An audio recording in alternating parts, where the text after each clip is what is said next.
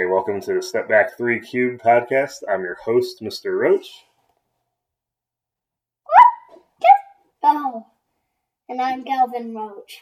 There you go. All right. Uh, we are starting with episode one. This is the epi- Episode one. episode one. Yesterday was episode zero. It didn't really count because it wasn't a real episode. It was just telling people what to expect. For episode one, and you Can we should, watch it after? sure, and episode one, which you should be listening to on Tuesday, March seventeenth, uh, is going to be about a number of things. Here, we're going to talk about a little bit more about Oh, a little bit more about coronavirus graphs. We're going to talk about what volume means, and then we're going to spend. We'll have a little break in there so Calvin can talk about some games here. Uh, but before we begin that, let's start by talking about a coronavirus graph. oh God. What? What is? Oh God. I don't mean anything. Sorry. Okay. Well, let me pull up this graph. You should find the graph Are you doing this attached. on your computer? Can't you doing this on your phone? Do what? my phone? Make a podcast. Oh, maybe, but it's fine on my computer. Okay. Anyways, look for the picture that says coronavirus graph number one. Uh, you should see the title country by country how coronavirus case trajectories compare. Uh, yeah, go ahead and look at that, Calvin. Uh, there's a couple of things I want to highlight in this graph. And I can't see anything. you can't see anything. You see I see. can't actually see it though. I can't see the coronavirus thing. Well, can you see the axes of this graph? Because that's what I want to highlight. You probably are noticing by now that the y-axis of this is not going up at the same speed here. Hello? Calvin, let me finish talking about this. It's just like being in class. The y-axis is going up. We call this a logarithmic graph because it's going up not at a oh my God. Not in a linear amount, it's going up exponentially, and that's what's happening with the coronavirus. So that's the only reason why this graph looks so linear. Like it's going up, it looks like it's going up in a straight line, but like I showed you in class before we broke, the numbers are actually going up exponentially. Every break here is going up by a exponential factor. So the reason why they're doing that, it's I know I have told people in the past that it is misleading to make a y axis where you're not going by a consistent amount because it can be very misleading. But sometimes it's necessary to do that. It's just a more complicated type of graph. All right, Calvin, look at this graph with me and tell me which lines do you notice? Which lines stand out to you? Um, the green and the yellow. So the yellow one on top, that's China. So China was the first uh, country that had these cases reported, and that yellow line is about how they went. Now their yellow line accelerates a little bit more than some of these other countries at the beginning because they didn't really know what they were facing at the time and didn't do the best job in the world of dealing with it when it came out. So that's part of the reason why I went up there. And also the other problem with China is that they have a huge population and there's a lot of population density in certain areas. So like they were gonna always gonna have a bigger challenge when it came to dealing with outbreaks here. What other lines do you notice? Um, I notice a black line and three like and four light blue lines. Okay, let's talk about all those. So the black line is Italy. That's the one that I was pointing out that we are trying to avoid having the same things happen here as happen are happening in Italy. So Italy is up there around twenty thousand cases. Like the things to like re- realize about this logarithmic graph is that like when you look at where U.S. is and you look where Italy is, it looks like at a glance that U.S. is about halfway to Italy. But it's really, if you look at the y-axis, only about one tenth of the way there. Because again, with the exponential growth, that's a big jump between where U.S. is and Italy is. But if we keep on the this the path that we're on, we are on pace to get there, unless we start doing some of the things that all those light blue lines are doing. So come over here. Can you read some of these light blue lines, Cal? Uh, Let's look at that one. um, S Corona. That's Korea. Nice try. That's so s- Korea. that's South Korea. So what South Korea did to make theirs level off, and I remember I mentioned this last week too, is they developed a test. They made it so that people could drive through and take the test, and then put the strict quarantine in place that is something the second part is something that we are doing now. Obviously that's why we're you're listening to this podcast instead of being in class with me right now. And it looks like it's going to get even more strict here pretty soon because there are still people going out and going to bars and going on vacations and things like that. So pretty soon those things aren't going to be allowed either just so that we can start flattening things out like south korea there. What's the next one down? Um, Japan. Japan Japan. There you go. So Japan has a much lower had a much lower level here, but we don't really know that whether they were effective in slowing the spread or if they're just not self-reporting or testing enough people here. Japan the reason why that might be is because that like it's I think the reason that people are skeptical and that question is on the graph in the first place is because Japan also has a lot of dense population centers and probably has a lot of the same challenges that China has, but people think that Japan didn't do a good job testing people or having honest responses to all that because they were hoping to keep the Olympics going. That's looking less and less likely by the day here, but you'll notice that Japan's much farther along the x-axis than us because let's back up and look at the x-axis for a second. It's the number of days since the hundredth case. That's why the y-axis starts at 100 instead of starting at zero. So Japan's way farther ahead of us in this case. So that's why it's kind of odd that they're off the curve there. But there's two more ones that are clearly off the curve as well. What's the? Can you read this one here? Uh, Sing, Sing, yeah. Sing Apple, Singapore. Singapore. Singapore is a uh, Asian country that's known for being extremely strict about well everything, but they put in strict quarantine measures right away, and you'll notice that their line is pretty low down there. If we could get closer to that, that would be amazing. And then the same thing happened with the line underneath that. One more reading assignment for you here. Uh, Hug. Hong. Yep, Hong Hong King. Kong. Hong King Kong. No, just Hong Kong. Like Hong Kong. yeah, it's like Donkey Kong. So Hong Kong also put in they they didn't put in as much. I don't think it was necessarily as mandated, but Hong Kong did a great job of putting in self quarantine really quickly, and that helped level them off as well. So obviously, just the point of this is that we're at a breaking point here where we could break like some of these countries that have done a better job and level the mm-hmm. graph off so that it's going off to the right without much increase in the slope. Or we could take, if we don't start taking those measures, then we're going to keep going along the paths of Spain and Germany and France and Iran and Italy, where they're running into much bigger problems. So, anyways, that's just the graph I wanted to go over with you guys at the start, and we'll probably see more graphs like this in the days to come because, again, I really think it's important for us to understand all of the math behind what's happening right now. Okay, we're going to take a pause in the math content for a second, and I'm going to let Calvin talk about the game, board game we played today. We're playing a different board game every day, and Calvin will review it real quick. So, Calvin, what's the name of the game we played today? Um, Catan? No, we did not play Catan. Today. Ticket, Ticket to Ride. Ticket to Ride. What do you do in Ticket to Ride? Well, you get like these cards for trains. There's these trains that are wild where they're like trains and they count as any card. And you put down trains on the areas that the color card says. You put them in that area.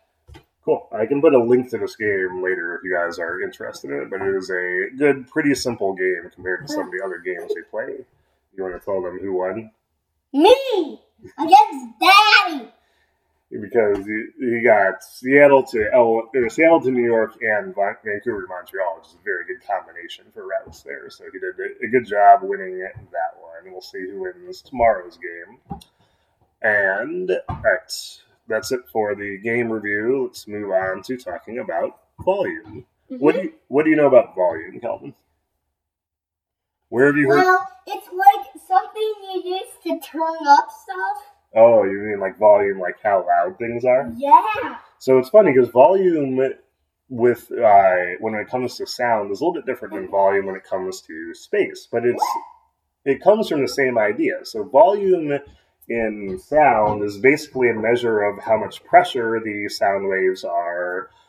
Uh, Like those sound waves. oh yeah, you can if you were looking at a recording of sound right now, which we can see since we're recording this podcast, you can see the louder things will have a larger, not larger, yeah, larger line basically for lack of a better word here, because they are producing more What? Sound waves, and it's putting more pressure on whatever is receiving those sound Oh my waves. goodness!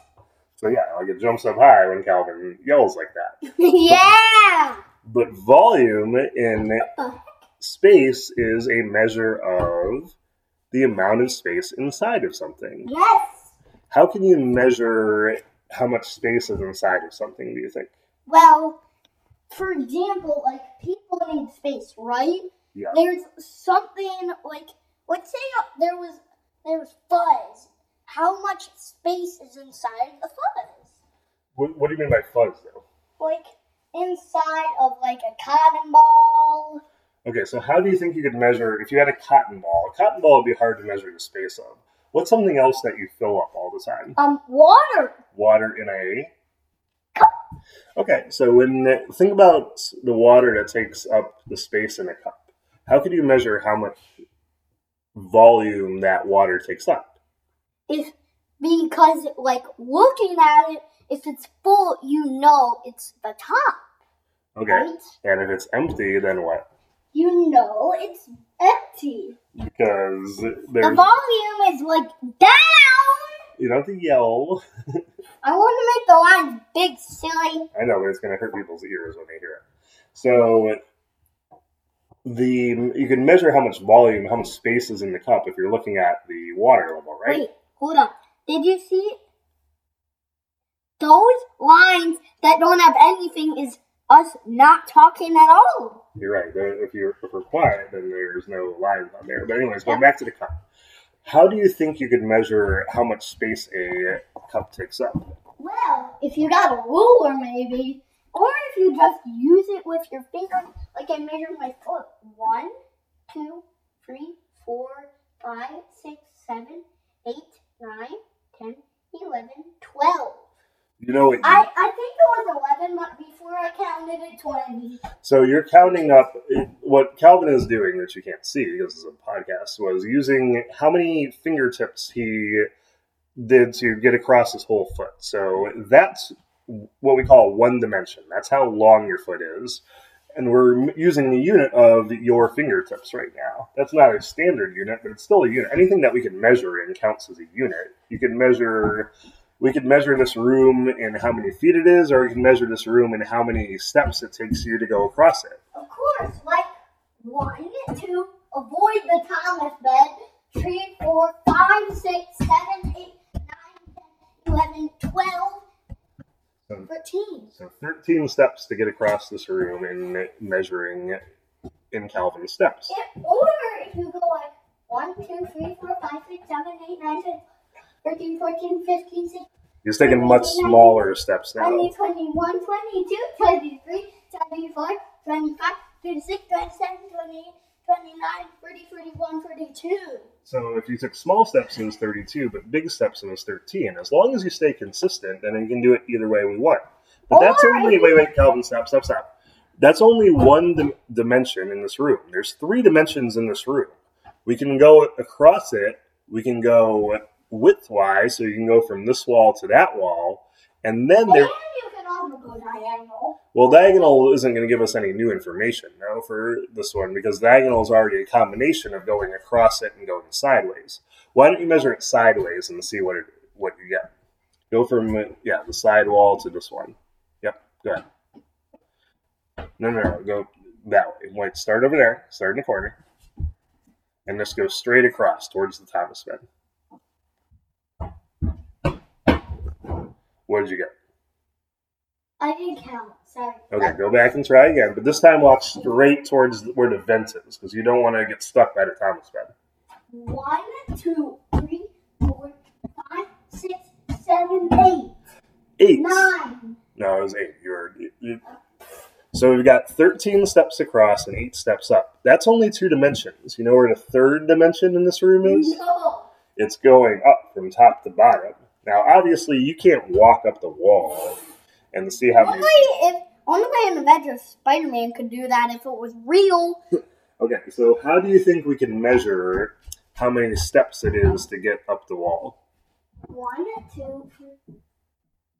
Definitely not Now, keep doing what you're doing. That was a good idea. five, six, seven, eight, nine. You would need a step stool to get up there. So what Calvin was doing was he, he was putting his finger up the wall in steps for about how long the steps were. Now he's still not tall enough to get all the way up there, so we're going to have to take an estimate. You know what an estimate is? no way. An estimate is a guess. So guess how many steps do you think it would take? Based on what you counted, when you got halfway, you were about One, yeah. two, three, four, five, six, seven, eight, nine, ten, Okay, wait, those are much smaller. You're doing your small steps again. Do the regular steps and then do halfway, and then we can just One, double it. Two, three, four, five, Okay, five, and that's about halfway, right? six, seven, eight, nine, ten. Great. So 10 steps. So now we have your three dimensions of this room. So in, in Calvin steps, your this room is 13 by 9 by 10. So once in this Thomas bed, I fell off it when I was freaking broke my shoulder bone right here. Your collarbone, yeah. Yeah. Okay. But anyways, back to the math. We determined that the volume of this room is 13 steps by 9 steps by 10 steps. So if we wanted to find how many how many cubic steps that we, we can put of your step in this room, we would just multiply 13 by 9 by 10. If we were doing that for the water cup, we could have done it as well. Now you can't step through a water cup, but we could figure out another unit to measure in and then see how far it is across your cup and then and then lengthwise across your cup and how tall it is. So in general, we're trying to multiply the three dimensions of each object to determine the volume that is inside of them. Now, most cups are not going to be rectangular prisms, they're going to be cylinders, and we'll get into that in another podcast. But for now, just understand that volume is the 3D space inside an object. And some of the Khan Academy videos will talk I'm about going to the bathroom. Thank you, Calvin. Uh, some of the 3D, uh, there's some of the of videos will talk about how we can find those for specific 3D objects, but I just wanted to have a little bit of talk about that and send you on your way. So now you're going to have to do the watch the Khan Academy, watch the Khan Academy videos to find the specific formulas for certain objects. Uh, That'll be different depending on which class you are in, and we will talk again tomorrow. Have a good day. Say bye. okay, bye. But just pause it until we listen to it.